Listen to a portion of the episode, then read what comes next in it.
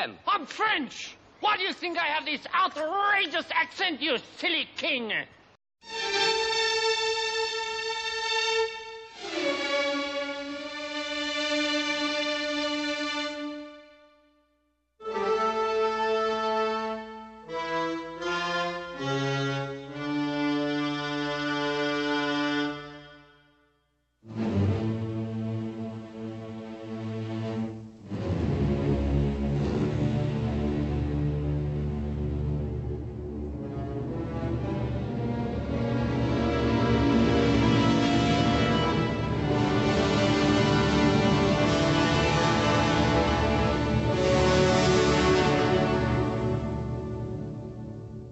Well, welcome back, distinguished movie fans, to another episode of Movie Matchup, The Pretension.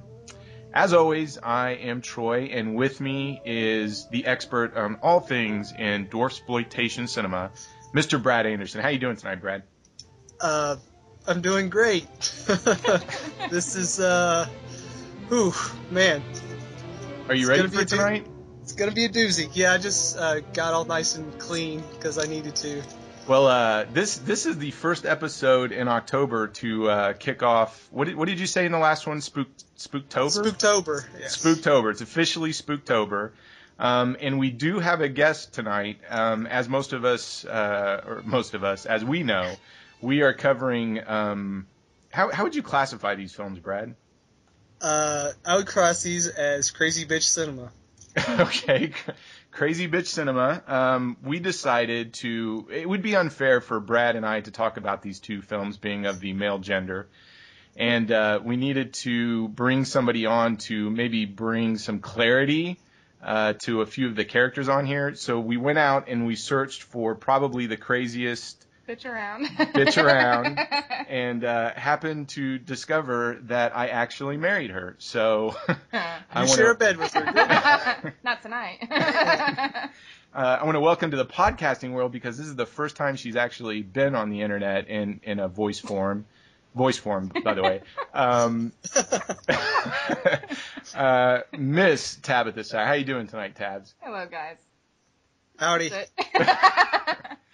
um, oh, my gosh. I, I don't know if I'm ready to talk about these two films with you, Brad, much less with my wife here, because I got a feeling I'm going to say something, and then you're going to hear a smack and me crying in pain.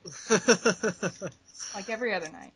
I, I can't imagine forcing anyone to watch these two movies, because when I watch them, I, like, went in a dark corner, I made sure no one was around, I made sure I was by myself, and I just I made sure that no one knew I was actually watching these two movies.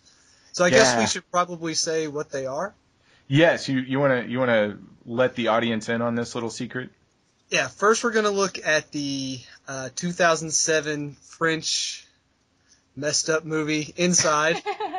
um, and then we are going to look at the nineteen ninety-nine uh, Japanese film Audition. So, uh, yeah, like we said... Welcome to uh, Crazy Bitch Cinema for the evening. Yes, um, Spooktober, did I get that right? Yes, that's correct. Okay, um, is going to be composed of uh, horror movies all month because it's a scary month. And I think out of the lineup that we have, I want to say there's only two American films, and the rest are all foreign? Uh, yeah, you would know better than I would, but yeah, I, I think that's right. Okay. Um, and... I just show up. So. Yes, and look good doing it for something yes. that's audio. um, but we are kicking it off with something from France and something from Japan. I guess, you know, before we get into talking an entire month of uh, scary films, I got to know, Brad, what is your favorite scary movie? Ooh, wow, my favorite scary movie. Um, I, I would have to say I'm more of a psychological guy, psychological thriller. You know, Tarantino hasn't done a horror movie. No, I know. I was searching. Okay, I was just, he was thinking. You, you can't, you can't pick a Tarantino film. Well, I guess you could pick well, From Dust Till Dawn. Yeah, I was gonna say, right? Yeah, he did. He did help write that. Um, uh, you know, this is going to be kind of cheesy, but I really love Silence of the Lambs. That's a good one. It's a good, choice. a good choice. I like that. What What about Silence of the Lambs puts that in the uh, in the number one spot? Uh, just Hannibal Lecter. Just being. I remember being younger and just being totally afraid just how like calm he was one minute, and the next minute he was, you know, biting someone's face off. So nice. But I, but I would I would have to say, like, horror movie wise, um, I've always been a big fan of Friday the thirteenth. So I would say that's probably the, the remake, of course, right? Oh, yeah, of course. Of okay, course. I thought so. I thought so. Well, uh, Tabs, I, I think I know the answer to this, but why don't, why don't you uh, share with Brad and everybody else, what what's your favorite scary movie of all time? I'd say a couple of them. One being Blair Witch, which is just my all-time favorite scary movie that g- would always give me the shakes after watching it. The best thing to do is stand in a corner in the house, and it freaks her out. It's it's awesome. But I'm sorry, That's go ahead. Awesome. That's all right. And then also I would say, we were just talking about this earlier, um, Battle Royale. Oh, God. I absolutely love Battle Royale. Of course you're Troy's wife. Of course. What's, what's your favorite Jet Li film? Oh, Hong Yuk. See? Yeah. Oh, I, I know how to pick him. Uh, brainwash. It is brainwash because I never heard of Jet Li until I met Troy. So. No, no, no. This is all. This is not all about me. Now listen, the, I, I gotta, I gotta not agree with either of you. The scariest movie of all time is hands down The Exorcist. Um, it's based on a true story, um, and it, it totally gives me night terrors every time I watch it. And I think even to this day, I've never watched that film without hiding under a blanket during a lot of the scenes. So. That movie starts off too slow. Movies, yeah. It doesn't hold up for me. It oh, not. It's a fantastic, it's epic. But I do love watching Troy quiver under the blankets. That's why we force him to watch it once a year. Oh, it's a horrible ordeal. All right, well, you know what? We've been delaying uh, the talk of um, our crazy bitch cinema. So how about we take a quick break, and when we come back, we uh, dive right into um, the uh, the French film Inside. How, how does that sound to both of you? Sounds good. Uh, can't wait. All right, we'll be right back.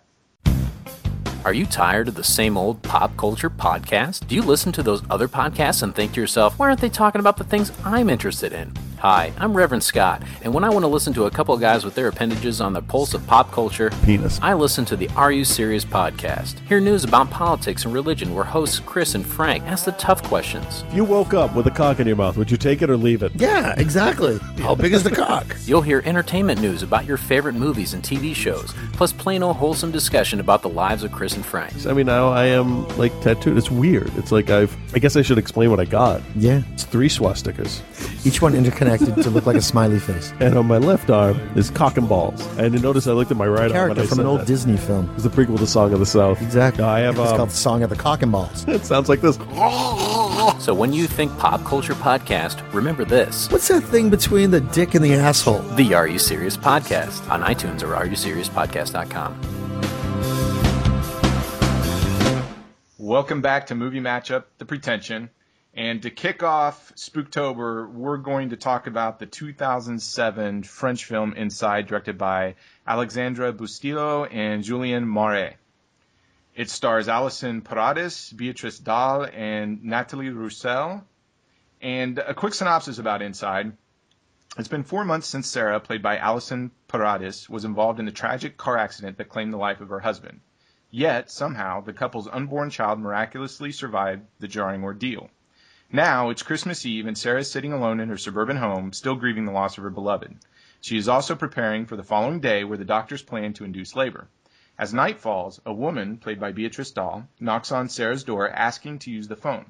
When Sarah refuses, the woman reveals that she knows Sarah and tries to force her way in. Sarah attempts to not only save herself from this brutal psychopath with an agenda, but also keep her unborn child alive at all costs. Now, Brad...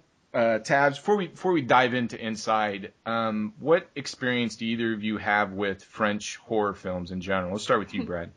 Um, horror my, films, Brad. My my knowledge um, basically is uh, High Tension, uh, Martyrs, and Frontiers. Um, that's kind of my Martyrs is probably my favorite French um, film in general. Really? Um, oh yeah, I. I Like like all genres, you, you'd pick Martyrs, I mean, over everything, or just horror films.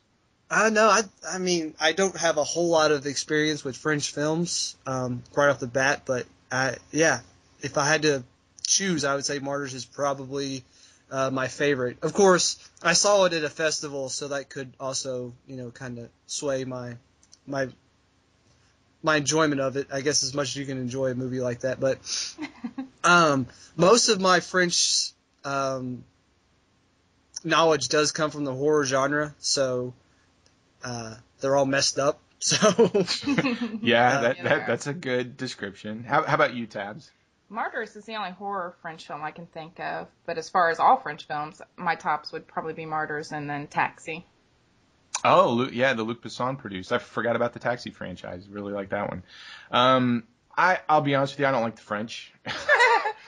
He always wants to bomb the French. Yeah. Um, and the reasoning is hilarious. Let's not talk way. about the reasoning. um, Their their cinema, I think, is an acquired taste for the most part, but I do I do like a lot of their action films, believe it or not, even stuff like Le Samurai. This um, what has been labeled as sort of the current wave of French horror films, uh, that Inside and Martyrs, uh, Frontiers, uh, Hot Tension or High Tension, Them, um, which is another one, they really push the boundaries in a lot of areas for horror films. I, I mean, would you both agree on that one? Uh, yes. uh, and, and when we start talking about Inside, I, I have a couple of questions in terms of um, primarily, and let's start with this one. When, when you watch Inside, and I don't think anybody would disagree that this is a chore, it's a rough watch because it is very graphic. Um, what do you both think about the violence in Inside? And we'll start with you, Tabs. I thought it was okay. I just, I, it was just towards the end when sh- the baby is stuck and whatever that I was screaming out in pain because I've been through childbirth, and I was like, oh hell. That was the only part that really went over the top for me. The, the and it might be because I am a female and have gone through childbirth. But yeah, with the whole scissors into the... I, oh, I don't that, know how much not, one, how much you want to reveal. Oh, there's no there's no spoil. I mean, okay, you, good, yeah, good, just, good. You can talk yeah, about all that. Yeah, just digging into this woman's stomach because the baby's stuck. Yeah, that was effed up. So I, I'm going to go on record right now and say that any type of belly button trauma in films in general should be banned. That is the worst. Um, He's okay. got a belly button issue, by the way. It's a violation. um, Brad, what, what's your opinion on it? Um, I think the I think my main issue with the violence is it's all like household products, like a pair of scissors, right. um, and it's very realistic. Um, there's a lot of stabbing and like puncturing, and it, it just the way it makes you feel. It just it makes you feel like someone is stabbing you. I mean, it's this. This movie is like running a marathon. Like it's it's hard. It's really hard to get through, and uh, it takes a lot out of you, to be honest with you. Yeah, it was it was an exhausting watch. Um, what what is your general impression of the film, Brad? I mean, is it something that uh, I don't want to say? Man, I, I hate saying. Oh, did you did you like Inside? I, I don't know if you're supposed to like this movie, but I mean, what what's your general impression? Well, um, about a year and a half ago, um, Charlie and I were talking about movies, um, and I said, "Oh, I kind of liked Martyrs. You know, I, I would kind of enjoy." S- I can't seeing believe you something. Say that. Well, yeah, I know, but I, you said, I said I would like to see something, you know, kind of messed up. You know, that you sometimes you just have those moments. And he hands me this movie. It doesn't say anything. He says, "Watch this," and I watch it, and I never have forgiven him for that. Um, till this day. And um, do I think the film – I think there's some parts of the film that I find very interesting. Um, there's a cool story arc in there, but I have a hard time with the whole baby situation, and I'm not even a parent, and I, I find it really hard uh, feeling the shots of the baby in utero and being, you know, smacked around uh, during the car wreck and – it's just like I said. It's it's intense. Like it really is intense. Tabs, what's uh, what's your general opinion? Well, I didn't care for the shots of the baby in the Inside. I I found it to be to, it, there. It wasn't necessary. I thought it was just a little odd, and I'm pretty sure the baby wouldn't have survived the first car wreck to begin with. Anyway, the original car wreck. I think it would have become detached, and it just wouldn't have survived. But so once you get past that. I thought the movie was just okay. It's not something I'm ever going to rewatch, but it was an all right movie. It did it did show me something I hadn't seen before with the whole stabbing in the belly, and And one of my favorite parts, actually, was when she got stabbed in the hand, when her hand was through the door up against the wall. And I was like, how the hell is she going to get out of that? She, there's no way for her to get out of that situation right there then, until the cops come, of course. But so I thought that was really interesting. But it was okay. It's not something I'll rewatch. I do like seeing something I haven't seen before, and it, it satisfied that. But that was about it. Yeah, I have mixed feelings on this. Um, I the the violence is um, is over the top, and it it is something that I haven't seen before in a lot of instances. And there are there are some scenes in this film that really stand out. And the, I, I would have to say my favorite scene is when she is um, sitting on the couch, almost in a in a uh, either coming out or going into sleep. And um, you have Beatrice uh, Dahl, who's in the background, in the shadows, and you don't know if she's dreaming that she's standing behind her or if she's really there. It's very unclear, but that, that scene lingers a little bit, and I found it very haunting and very suspenseful. But I got to say, there are some things that happen towards the end of this film that it took me out of it, and this kind of goes back to... Um, I, I know that ho- in horror movies, people are going to do stupid things. That that's sort of a given sometimes, because if, if people didn't do stupid things, you wouldn't have a horror movie in some instances. And the police have to be the most incompetent people in the right. world. Well, and that's why I don't like France. But whatever. uh, the uh, the the thing that kind of bothered me is it wasn't so much that the it was the police that you know were incompetent.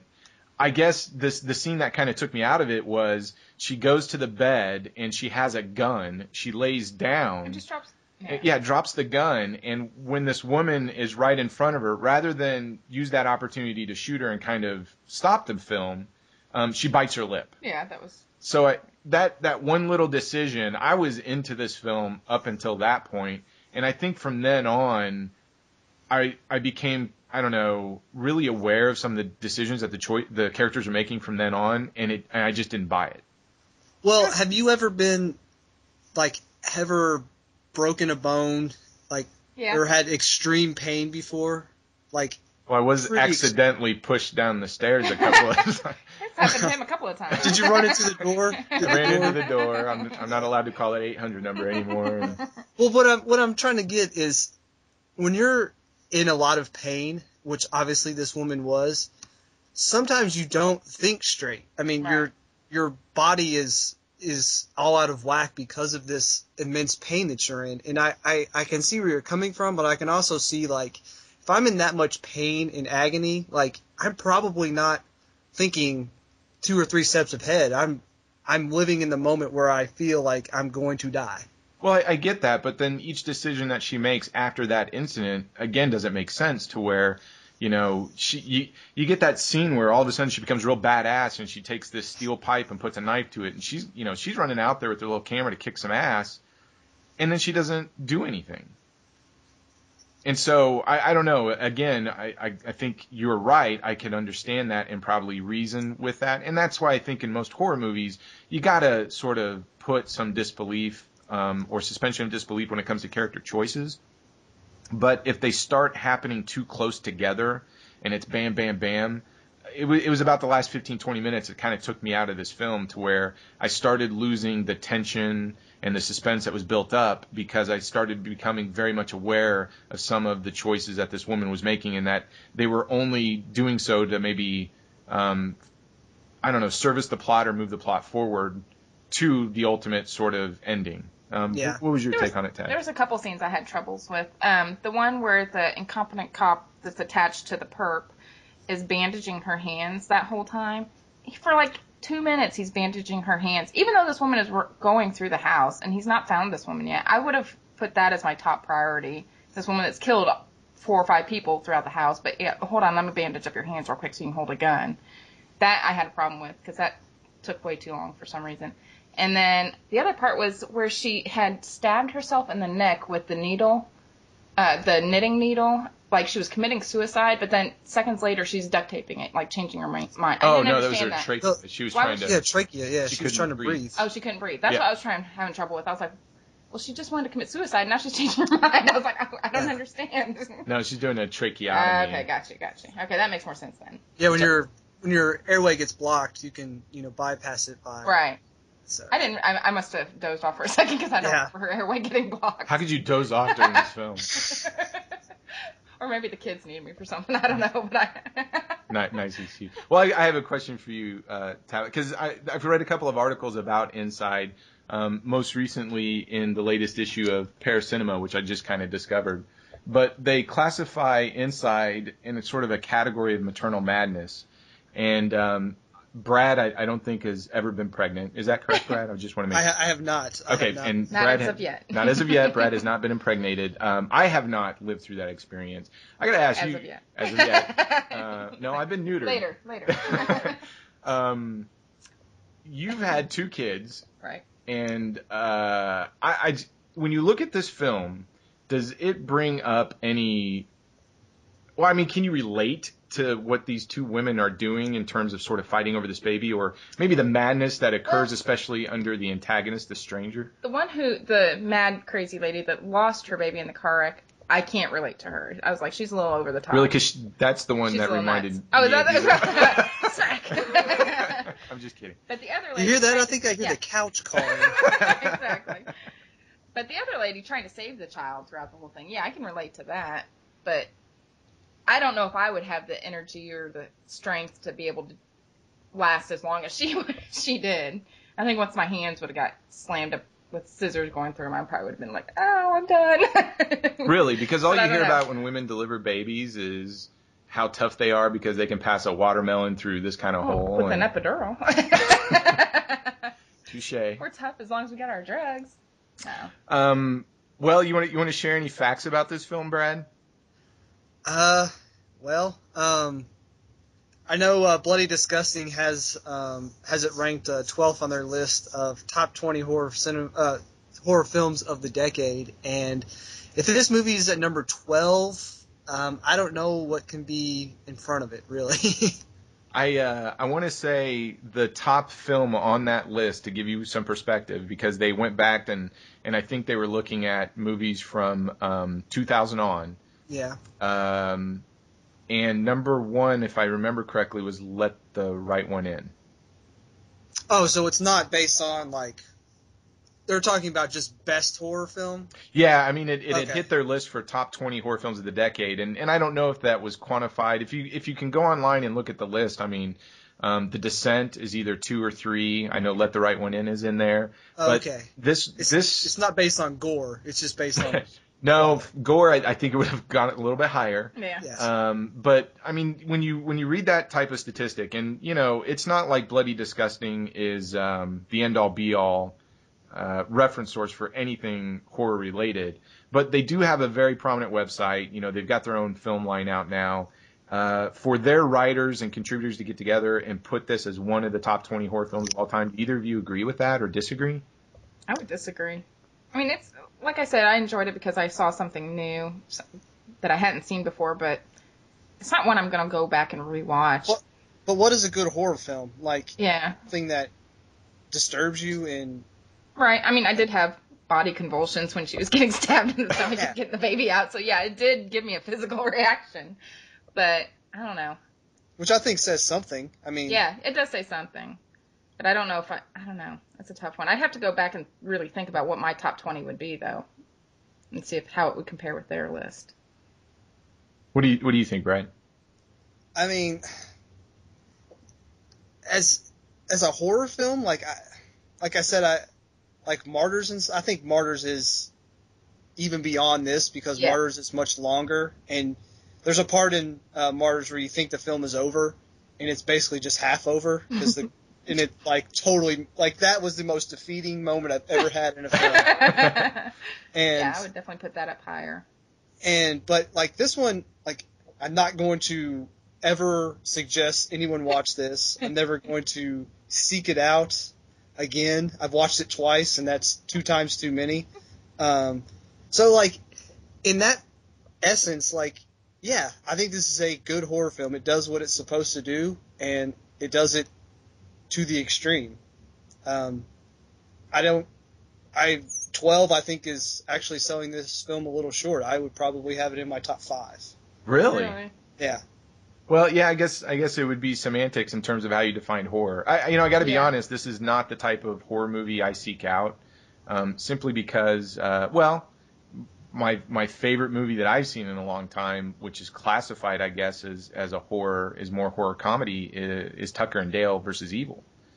And to me, I like I like being scared, but I like having that um, fun experience with the movie. And And you're right, Inside is is horrific. And if you're looking at the true definition of a horror movie as something to make you uneasy or uncomfortable, right, and it's supposed to give you those body convulsions or reactions to it, this thing succeeds all across the board. And in terms of top twenty horror films or something along that definition, I'm kind of with you, Brad. It might might break the top ten.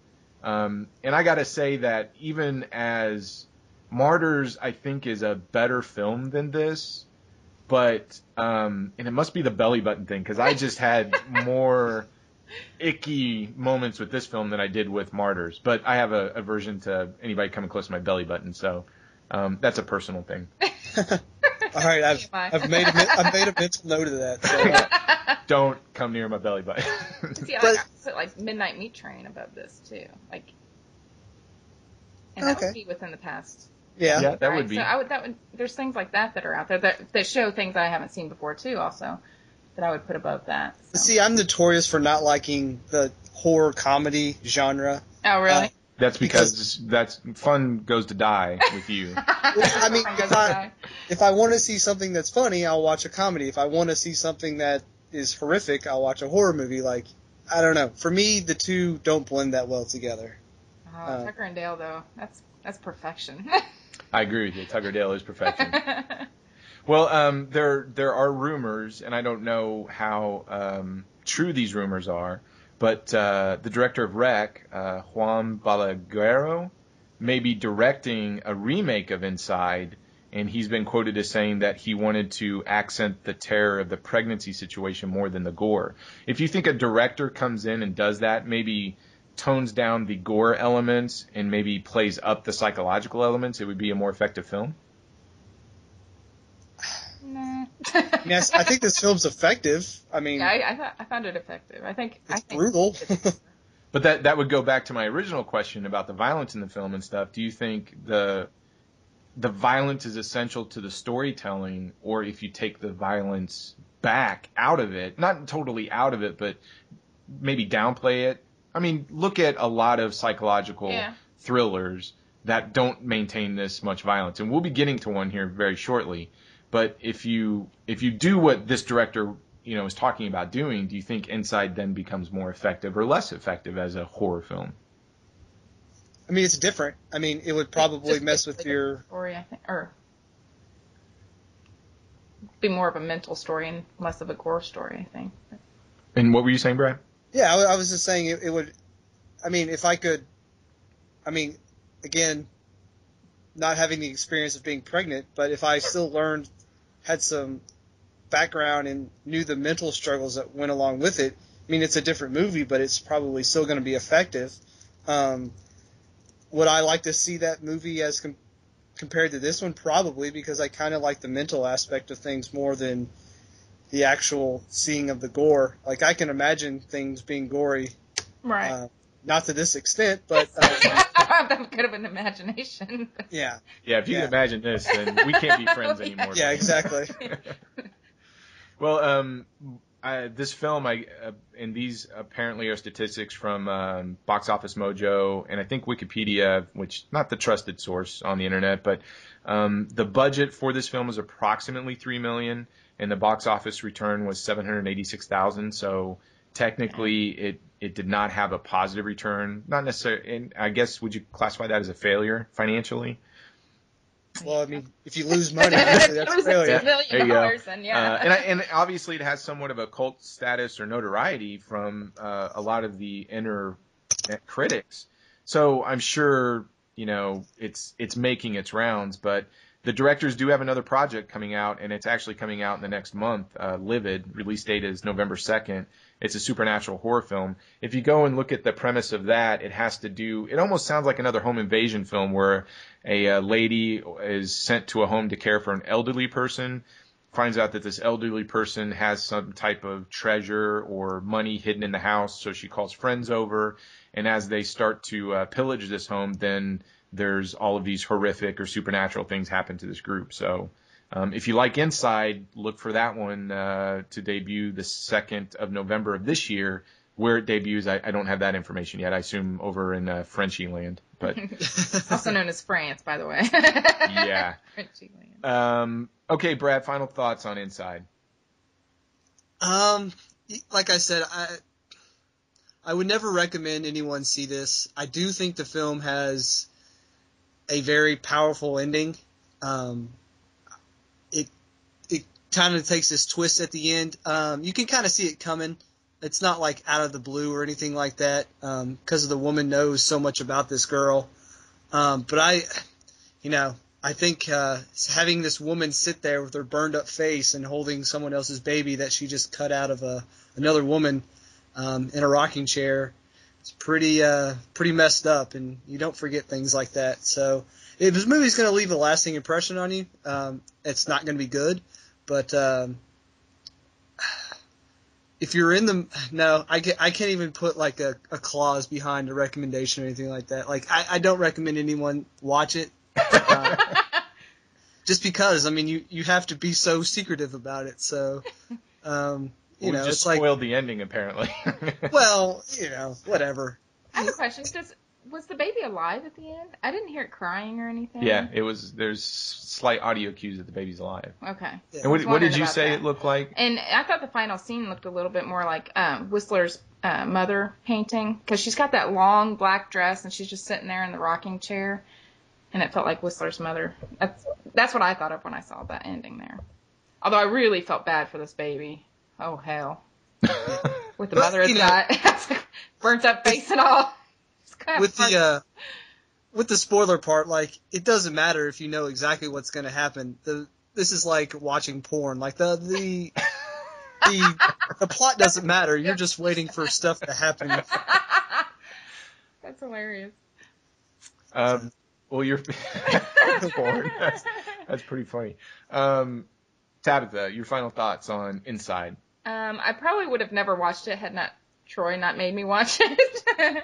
Nor will I recommend it to anyone, because most of our friends would rather see Snow Buddies or something. Snow Buddies. That's true. So it's like, we can't recommend it to anybody. But yeah, for those that are more into film, you might check it out. If you agree or disagree with us. But it's not one I'll watch again. And I was glad I watched it just because it was something I hadn't seen before. But. Uh, I, I would say if you are looking for, and I think Brad makes a good point, the, the horror movie that is horrific, that really wants to sort of test your limits and, um, I, I don't know, just make you very nervous, unsettling, you know, gross you out.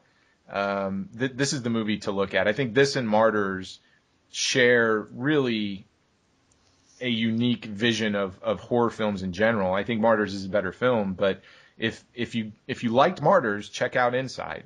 If you liked Inside, check out Martyrs. Um, I'm real curious. I, I have not seen Frontier. Uh, is it is it any good, Brad? Um, yeah, it's probably the lesser of the three. Um, even I would put that behind High Tension as well.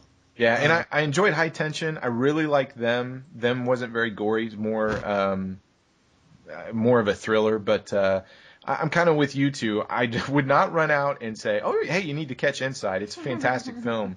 But it is one of those films that I think if you got to know somebody's taste and if somebody had come up to you, well, like you said, Brad, where, hey, I just watched Martyrs and I'm looking for something along that same vein, um, I would hand this movie over to him with a warning, of course. I wouldn't do what Charlie did. Um, and I'm, I'm kind of upset you didn't warn me about this one. But well, I had thought that you had seen it because when we talked about Martyrs, you was like, oh, I'm not going to watch that again. Yeah, and, Martyrs uh, was a rough watch. Martyrs and, was awesome, though. That was good.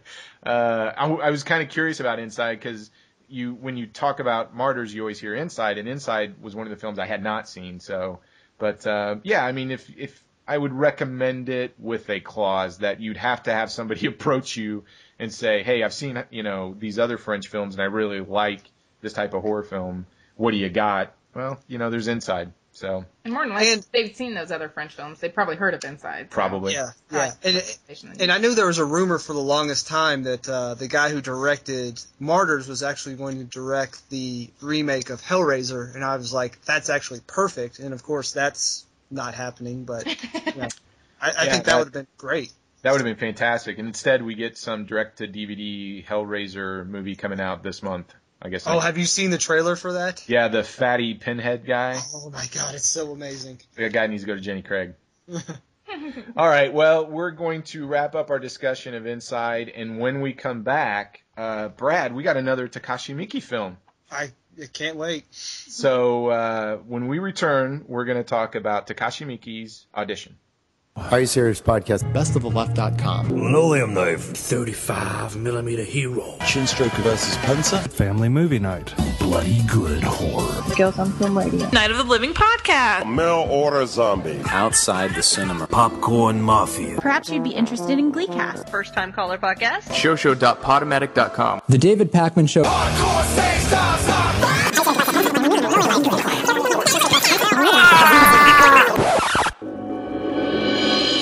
Hello, gentle listeners. I'm Fozzie Bear. There are a lot of podcasts out there, and it's impossible to listen to them all. That's where the Podcast Podcast comes in. On the Podcast Podcast, we have very special guests from some of the best shows on iTunes, covering everything from movies to television to literature to pop culture and politics.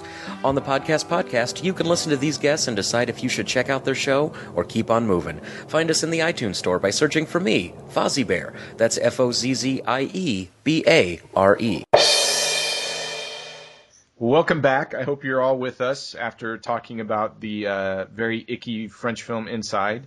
Next, we're going to tackle um, a second film from Takashi Miike. Now, he showed up on the show with uh, a favorite and I of Brad's, thirteen Assassins. And um, in that show, we pitted thirteen Assassins versus the Wild Bunch. Of course, Brad chose wrong. He chose thirteen Assassins over the Wild Bunch, but that's okay. Um, Audition debuted in nineteen ninety-nine at the Vancouver Film Festival, but it didn't debut in Japan until two thousand. Um, it is directed by Takashi Miike. It stars uh, Ryo Ishibashi, Ihi Shihina, Miyuki Matsuda. And a quick synopsis for this one is a lonely Japanese widower, uh, Shigahuru Aoma, uh, expresses his sadness to his friend and fellow film producer. The film producer decides to help his friend out and hold an audition for a non-existent film so that the widower can select a new potential bride from the resulting audition pool. The widower ultim- ultimately becomes enamored with one particular young woman, Asami, played by Ihi Shihina. The widower cannot believe his good fortune until he starts learning about his potential bride-to-be. Her autobiographical details don't quite check out. She has a number of ugly scars on her legs, and he learns that people in her life have a habit of disappearing. This psychological thriller debuted at the Vancouver Film Festival in nineteen ninety-nine and has since garnered significant critical praise as well as a cult following. Now, Brad, last time when we had Takashi Miike on the show, not personally, but one of his like, films. What? Yeah. How did I miss that? It was awesome. Um, I didn't understand a word he said, though. No. Ba-dum-bum. Okay. Uh, we, we went through his filmography. Audition did pop up. Um, But instead of going through his filmography as a director, before we dive into Audition, let's talk about um, our relationship to Japanese horror cinema and maybe talk about what we've seen. So this I'm going to start with you, Tabs. Um, now, Asian film plays a very significant role in our household. Yeah, that's for sure. So um, you have been exposed to a ton of Japanese uh, horror films. Um, what, what do you think of them in general? I love them. I think Japanese horror films are better than most other horror films, like better than most of the Americans. And the Americans keep remaking all these Japanese horror films, but I think the Japanese just do it better every time. So, is there any particular uh, – you mentioned Battle Royale. Battle Royale is my top favorite right there as far as Japanese horror films. Any others that – And I love The Grudge. I love The Ring. And that's all I can really think off off the top of my head, but – And the whole American versions of The Grudge and The Ring just weren't as good, in my opinion. Okay. Brad? Um, I don't have the uh, the love for Battle Royale as you all do. I have seen it. I do whoa, whoa, enjoy what, that. What? I do. I, I can't talk to you. I got, I'm out. I, do, I, do, I do like it, but I, every time I talk to Troy, it's something about Battle Royale. I mean, I love that film. It's fantastic. I, I, obviously, um, but uh, yeah, I, I I would disagree. Um, I think The Ring uh, remake was a solid film. The Ring two is terrible. Um, the remakes, uh, but Ringu and The Grudge uh, series I do like. Um, And uh, Ishii the Killer, which we talked about last time, so I do like that one as well. Um, I, I'm kind of with Tabitha. I mean, I, I love American horror films, but there's something about Japanese films in particular, especially in the horror genre, that, you know, you mentioned something that Silence of the Lambs and, and particularly singling out psychological horror films. I think Japan does that very well. And you look at something like Dark Water. Um, the original Japanese version, it was remade into a Jennifer Connelly vehicle, but the original Japanese one is extremely creepy, and it has very much a, a sense of dread throughout the whole film. And there's always this question of whether or not are these things really happening, or is this woman going slightly nuts? Um, the Grudge series, I love the Japanese installments. I'll say that the American version's pretty good. Uh, the same with uh, Ringu versus um, The Ring. I think they're both strong films, but I think the Ringu series is better than the American Ring series. And you're right, Ring two, the American version, wasn't that great. But uh, I'm a big fan of the Tomei series, uh, Pulse. The One Missed Call series is good. Um, Uzumaki, Brad, you got to check out Uzumaki. Uzumaki is basically, I believe, Japanese for spiral. And um, that is a fantastic, creepy film uh, about a town that just goes obsessed with spirals. Uh, and that's all I'll say about it. Suicide Club's another good one. Um, the director of Suicide Club just had a film hit on D V D, and I believe it's called Cold Fish. Um, but I, I'm a big fan of Japanese horror films, and um, I'm a big fan of Takashi Miike as a director, too, and I think we, we really um, highlighted that the last time we talked about thirteen Assassins. So let's start, let's start with Audition. Brad, initial thoughts? Um, initially I didn't know that this film was that old. Um, I've had it in my Netflix queue for probably two or three years. It's one of those movies you add and it sits on there forever. And then finally I get to watch it and I'm like, eh, the quality isn't as, I was like, for being a few years old, this isn't looking that great. And then I looked and it's ninety-nine and I'm like, oh, okay. Had, had you not um, seen it before this time? I had not. This I had is your not first ever. viewing. Yes, it was. Oh, excellent. Um, um, Wow. Uh, I'm, I'm afraid that I'm going to say some things and we're not going to be friends anymore. But I found this movie to be painfully slow at times, oh. uh, to the point where I was uh, – I mean, I felt bad for the guy, uh, the widower. Like, I really did. I, I felt like it could have – the moment where he loses his wife is so quick. Um, I felt like – that could have had a little bit more backstory and maybe I would have had more sympathy for him. Um, but I don't know. I just, it just took forever for this film to actually go anywhere. Um, to where I, I don't know. I just kept waiting and waiting and waiting. And, um, when it gets to the end, I felt so bewildered at what had happened at the end that I, I, I really don't know if I understand this film as a whole. Like, I feel like I just got like fifty percent of it and I'm missing the other half. Okay. Taps.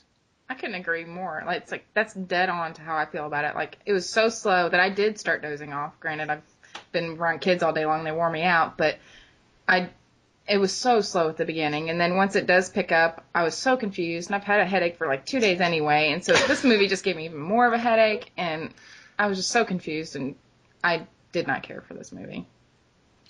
Um, I've seen this now a couple of times, actually three in particular.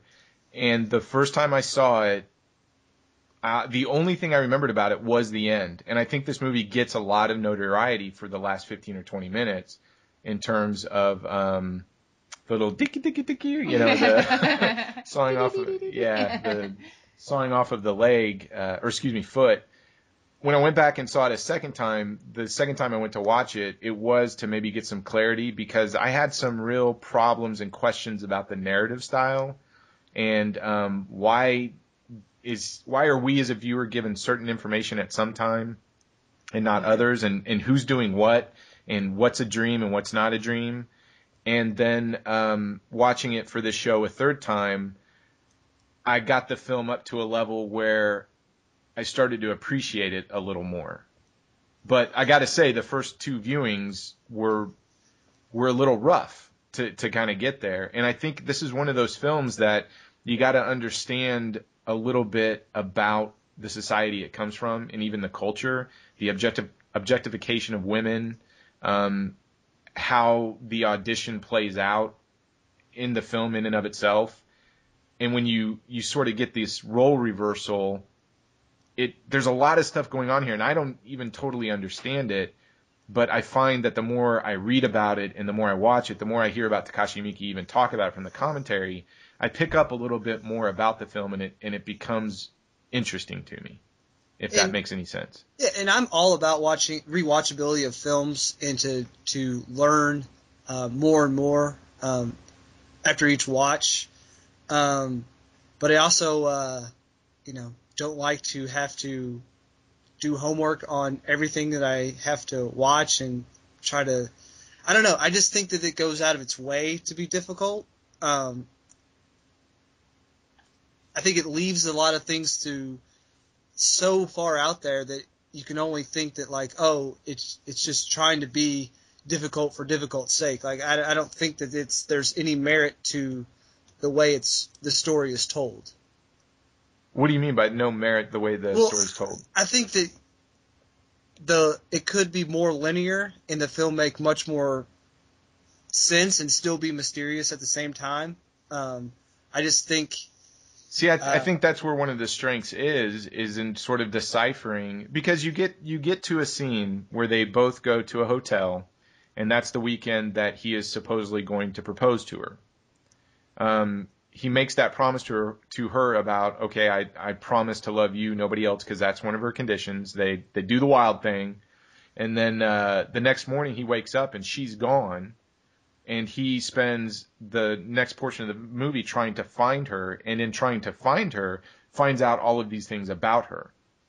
And then you get to sort of the big torture scene at the end.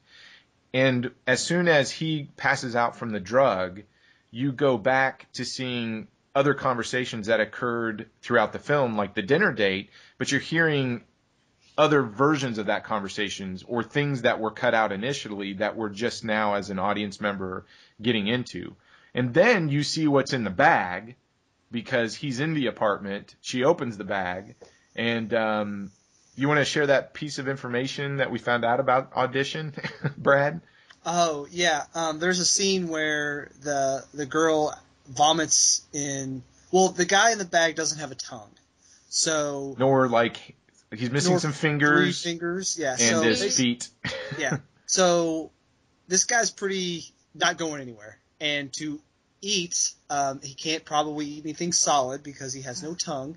So she vomits in a bowl and feeds it to the guy. And – doesn't sound, yeah, it's gross, uh, but when you realize that it's, she actually did throw up in the bowl for real life because she's a method actor, um, it takes to a whole nother level. Yeah. um, but he's there to see that, and then you go back to the situation where he is uh, on the living room floor over a burlap sack with needles in his stomach and, and eyes, and he's getting his foot cut off, and then he flashes back or either wakes up to being in the, the hotel again, and you think, well, was he dreaming the whole time? And then as he closes his eyes, he goes back into the living room, into that scenario. You have the big confrontation with the son. She's lying on the foot of the steps with her neck broke, um, turned toward him, and relaying all of these um, things that he had told her or things that they had conversed about.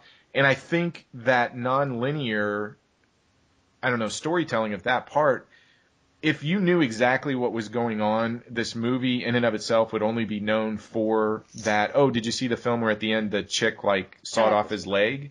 The fact you've got that fifteen, twenty minutes that all of a sudden it starts to play with the narrative, I think that does elevate the film a little bit in terms of you as the viewer then have to make the choice. Is this guy dreaming? Was he in the hotel the whole time? And is what he dreaming is what he is dreaming about more of a, uh, I don't know, taking her and fantasizing about what he's afraid of when it comes to her, maybe marriage, the whole nine yards, you know, replacing his wife, or is all that stuff really happening and this is just a crazy bitch? And look, I like nonlinear. I like Quentin Tarantino, so obviously I like nonlinear. But can, I just can think... we get through an episode without you telling everybody you like Quentin Tarantino? Okay. I'm just kidding. Uh, uh, I, I, I like Battle, Jackie Chan. Battle, oh, there Battle I said Royale. It. So, but I just think this one goes out of its way. Like, I don't know. I just felt like it just it did it to do it. Like, I think it doesn't benefit. I, this is my personal. I just think it goes out of its way to be difficult, and like that's not that's not someone I want to date. I don't want to date someone who's difficult. This difficult, like you know. Well, you don't want to marry one either. Take my advice on that. Ow, god dang it. uh, yeah, I well, agree. I agree. I think it, they did it just to do it, and I found it just more annoying than anything, and and just gave me a headache. But like I said, it wasn't worth it to me, and I'm not a fan of the movie. Not a fan of the movie. Not a fan of the movie. Don't don't find any of the characters relatable. No empathy for anybody. No. Nothing? Nothing. Okay. Well, uh, Brad, final thoughts on uh, Audition. Well, I did I did really like the, the widower character. I, I, I did feel really bad for him. Um, you know, anyone has has ever, you know, not maybe lost a, a husband or a wife, but maybe a hard breakup or something, you know, you know, trying to go back in and, and find someone else to, to not fill the role, but to, to be with is, is a difficult thing. And, um, you know, most people wouldn't go to the lengths of setting up a fake movie to meet women, but, uh, you know. But don't you think this is something we should try? I, as, as a, uh, as a newly single person, I think I'm going to, uh, going to try this. Um, I can help you if you need help. I'm just, yeah. You're you're gonna be the director. I'll be That's the right. producer. We'll get it all set up. But no, I, I really felt for him. I wanted to like really go along with him um, because I, I, I did enjoy his character. But I don't I don't know. I just it, at the very end, it's like it just all fell apart for me, and and I felt like I was like taking the S A T all over again. You know, it's just like. I, my head started to like, I, I don't know. I don't know what's going on. And I like to think that I'm halfway intelligent. Like I, I can kind of, you know, I know how to watch movies. I, I, I know the, the tropes and, you know, all the stuff that goes on. And this one just was over my head, I guess. Tabs? That's how exactly how I felt, that it was just over my head and that I was going to sound retarded on this podcast because I don't know what the hell's going on. But in, my, in the end, I the way I'm wrapping my head around it is that he was dreaming the whole time. And that he's actually in this hotel with this girl, and he's proposed, and they're going to get married. And, and he's just – it's just his whole fear of commitment and finding somebody new. And it, and the, he didn't even want anybody new until his son brought it up, didn't he? I mean, he wasn't even thinking about hunting for anybody new until his son was like, hey, you should get back out there. And he's like, okay, we'll have an audition and find me a girl. I was like – I don't know. It was just – I don't care for it, but that's how I'm wrapping my head around it, is that it was all a big dream. And so you're going to your happy really place. I'm going to my happy place, and he's just scared about commitment now. Actually, the, at the very end, the camera pulls away, and it's in a snow globe. It was in a snow globe the whole time. This is not Cemetery Man. um, well, this film showed up on Bravo's one hundred Scariest Movie Moments, uh, moments actually at number eleven, specifically See, the end. I didn't find this film. I didn't find it scary at all. Me either. Um, Bloody Disgusting. We talked about that top twenty horror films of the decade where Inside uh, had showed up, would we say, twelfth? Yeah. Um, this one showed up on fourteen. fourteen. Yeah. It's ridiculous. That's... That is ridiculous. Their their whole list now is ridiculous. Yeah. uh, as far as my take on this, I don't dislike it as much as you two. um, it's not a great horror film. When I look at some of the accolades, and you know, I'm looking at the the cover, and you look at um, Elvis Mitchell, New York Times, a great sick rush with a kicker on the level of The Vanishing. Um, Los Angeles Times goes even further than the films of Italy's excruciatingly macabre Dario Argento. I, I Yeah, Audition to me is not on the level of Dario Argento. I do see where they can come about with that analogy, because a lot of Argento's films, what people have a problem with is sometimes it's style over substance, that plot points kind of go out, right. you know, the window. Um, but those are the things that I like about Argento films, that I feel like he's actually painting sometimes with right. the camera. Um, and with Miike, I don't really see him trying to take that approach with the camera when it comes to Audition, but I can do see where he is trying to maybe confuse us and, and almost put him, put us in the protagonist mental state in terms of, you know, this guy's on the floor. If this stuff is really happening, he doesn't know what's real. He he's starting to remember things that maybe he forgot before, and um, his reality becomes extremely contorted. And I get that, but I think as a narrative structure, it's extremely flawed. I know it's flawed for a reason, because it, it's supposed to add depth to the film, but I don't know if that flaw actually enhances the viewing experience, or for like you two, it just confuses you. Right. Um, and I can see that as a major, I don't know, detriment to the quality of the film. Overall, I, you know, this is probably sacrilege to horror fans. I do like Audition, but it's not in the hundred scariest movie moments. No. Um, it's not, um, it shouldn't be the top twenty horror films of the decade. I think it's a good horror film, and I think if you like Miike as a director, you should seek this out. But um, personally, I'd go watch Battle Royale. I'm just saying. Yeah. Ditto. um, all right. Well, Brad, what time is it? It is time for uh, the uh, matchup part of the show, where we have to pick a winner. All and right. basically, since we all we watched all these movies, uh, we're all losers, because terrible movies to watch. Okay, it is time for the matchup section, and we've got the French film Inside from two thousand seven versus Audition from Japan, nineteen ninety-nine slash two thousand. Now, but we can't have a, we can't have a tie this week. We are not having a tie this week, so we didn't we didn't have a tie last week, did we? No, we didn't. We both picked the yeah. same film. Um, so before we get into actually which is the best film, who's the crazier bitch? Is is it the uh, uh, gap tooth lady and Inside? Oh, it's gap tooth lady. Inside lady. Gap tooth lady wins all yeah. the way. Yes. Fucking out of control. Okay.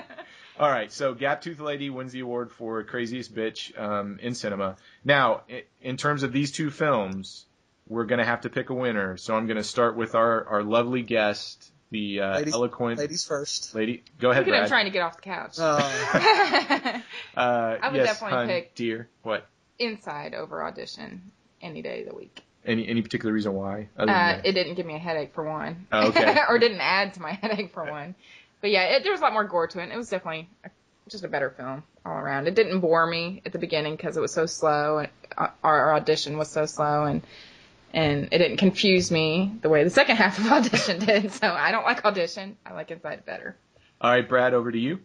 Uh, yeah, it's pretty easy for me. I, I'm not going to say that I like Inside, but compared to Audition, it is a better movie.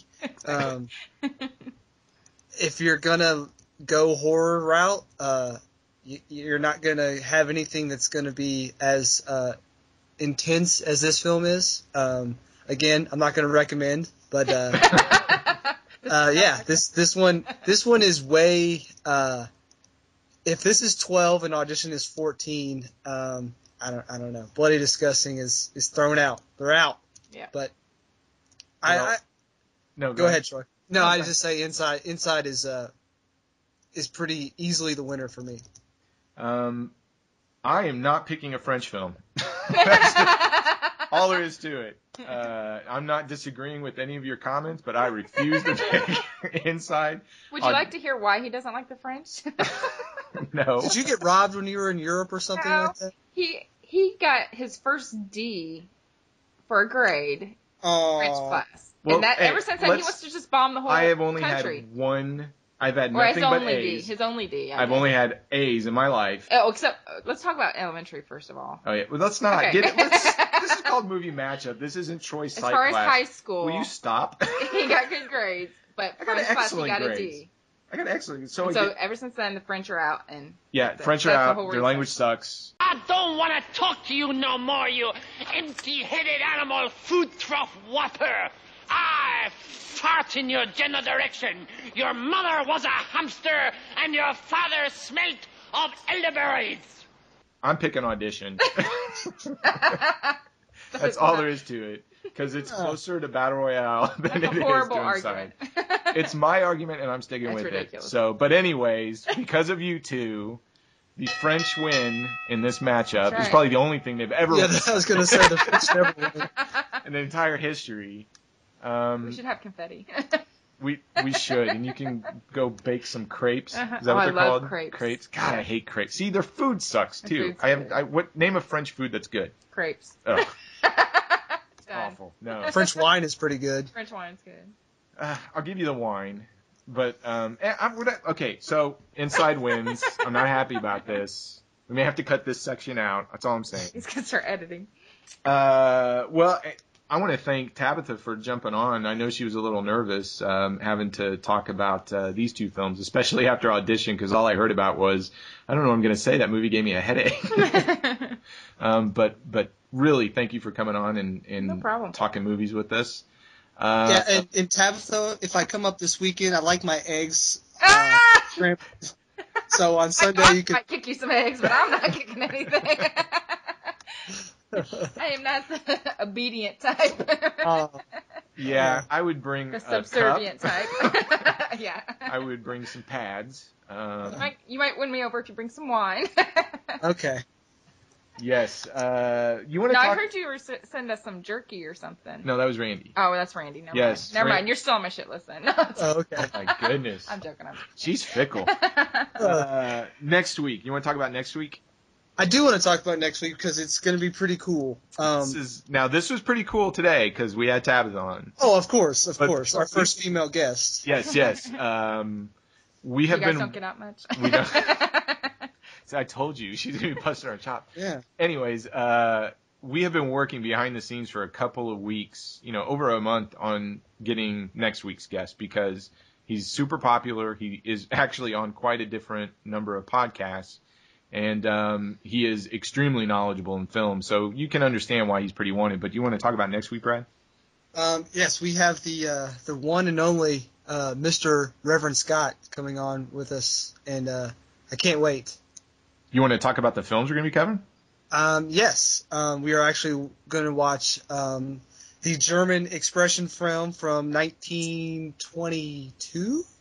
Is that right? twenty-two? nineteen twenty-two, released in Germany, nineteen twenty-nine in the U S. Okay. Uh, Nosferatu, which is probably the birthplace of horror, maybe? Kind of? Yeah. Uh, could be. Could be. I mean, the... There's Golem and, and some other – I mean, Germany has a pretty deep well of uh, horror films right off the bat um, when cinema was just kind of getting off the ground. But you're right. I mean, we'll, we'll be covering Nosferatu. And when we talk with Reverend Scott about this, just in uh, doing some research on that film, um, I am totally amazed at its history and also sort of its um, – well, just how it came to be, what its reception was, and then the amazing fact that it even exists today. So we'll get yeah. to that on the next show, but what are we going to match that up with? And there's a two thousand film that is kind of – it kind of looks at the filming of Nosferatu, and it is called Shadow of a Vampire, so we'll be looking at that. And that stars um, John Malkovich and Willem Dafoe, which um, I've seen that movie before, and I'm not going to say anything, but that if that needs to be seen. I'll just say that. Now, have you have you seen Nosferatu before? I I have, I have. Okay, I, good. I will watch both of them again before our show, just because uh, they're both, you know, Nosferatu. I mean, come on, come on. Sure. Well, no, next week should be extremely interesting because it's not like this week where we're taking two similar types of films.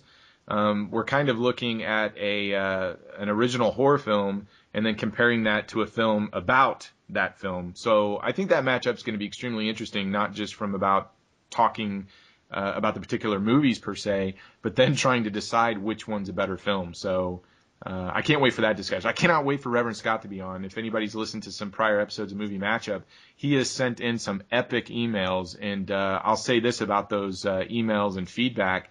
The guy knows movies. So he does. He yeah. Does. If if you listen to him, he's got a fantastic segment on Outside the Cinema with uh, Bill and Chris. Um, it's Holy Shit with Reverend Scott. It's very funny, and um, again, you you listen to those segments and you think he's an extremely funny guy. He is, but you wouldn't have ever guessed that this guy is just a wellspring of film knowledge. So I'm, I'm really excited about bringing him on, and we've had to rearrange schedules a couple times to sort of accommodate it for him. But uh, man, it's worth it. It really is. Oh, totally, totally. Well, um, I, I guess that's a wrap. Uh, I want to thank everybody for listening to this episode. I want to thank Tabitha once again for staying up a little bit later and uh, combat, past nine, yeah, past nine o'clock, and uh, recording with us tonight. Um, Brad, you want to give them some info about us and where to contact us? Oh, yes. Um, we are on this wonderful website called rebound radio dot com. It is a, it is a hub for all the best podcasts in the world. Um, so you need to go there and listen to all the shows.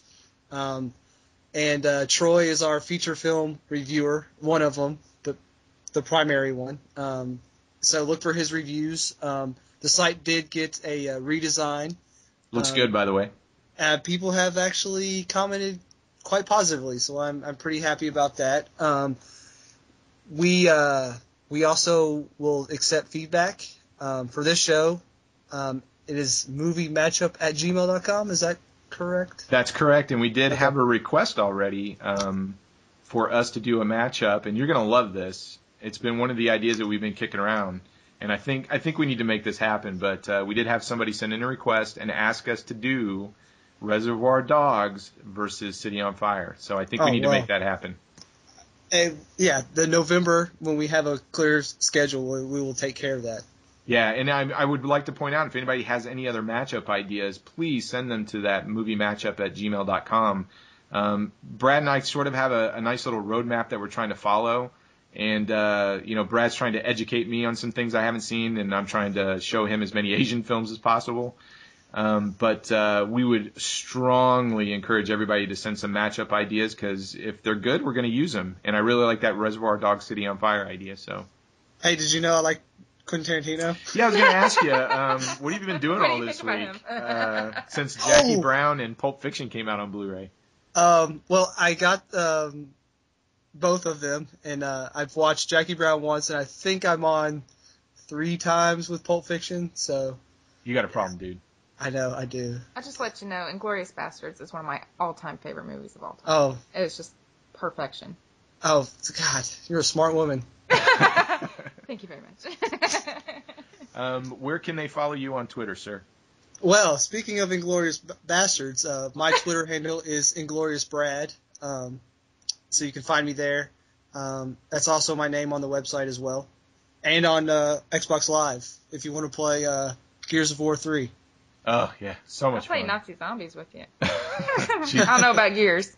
Um, you can follow me at Twitter, at YenChanTroy. And if you want to follow me on PlayStation three or Xbox, just send me a friend request at uh, YenChan. Um, well, I guess that's it for tonight. Again, I want to thank our very special guest, Tabitha. And Brad, it has been an absolute pleasure talking about uh, some Crazy Bitch Cinema with you this evening. Yes. Shower time. I agree. I agree. So uh, for everybody else, thanks for joining us, and we hope to see you. See you. That's so retarded. We're on a podcast. Uh, we hope to hear from you from some feedback. We hope, email. we hope that they hear from us. Uh, yeah. Yeah. Yeah, okay, why don't you end this thing, because I'm just losing it here. Uh, yeah, keep downloading our shows. There. Enough said. Do it. That was priceless. All right, I'm out. See you later, folks. See ya.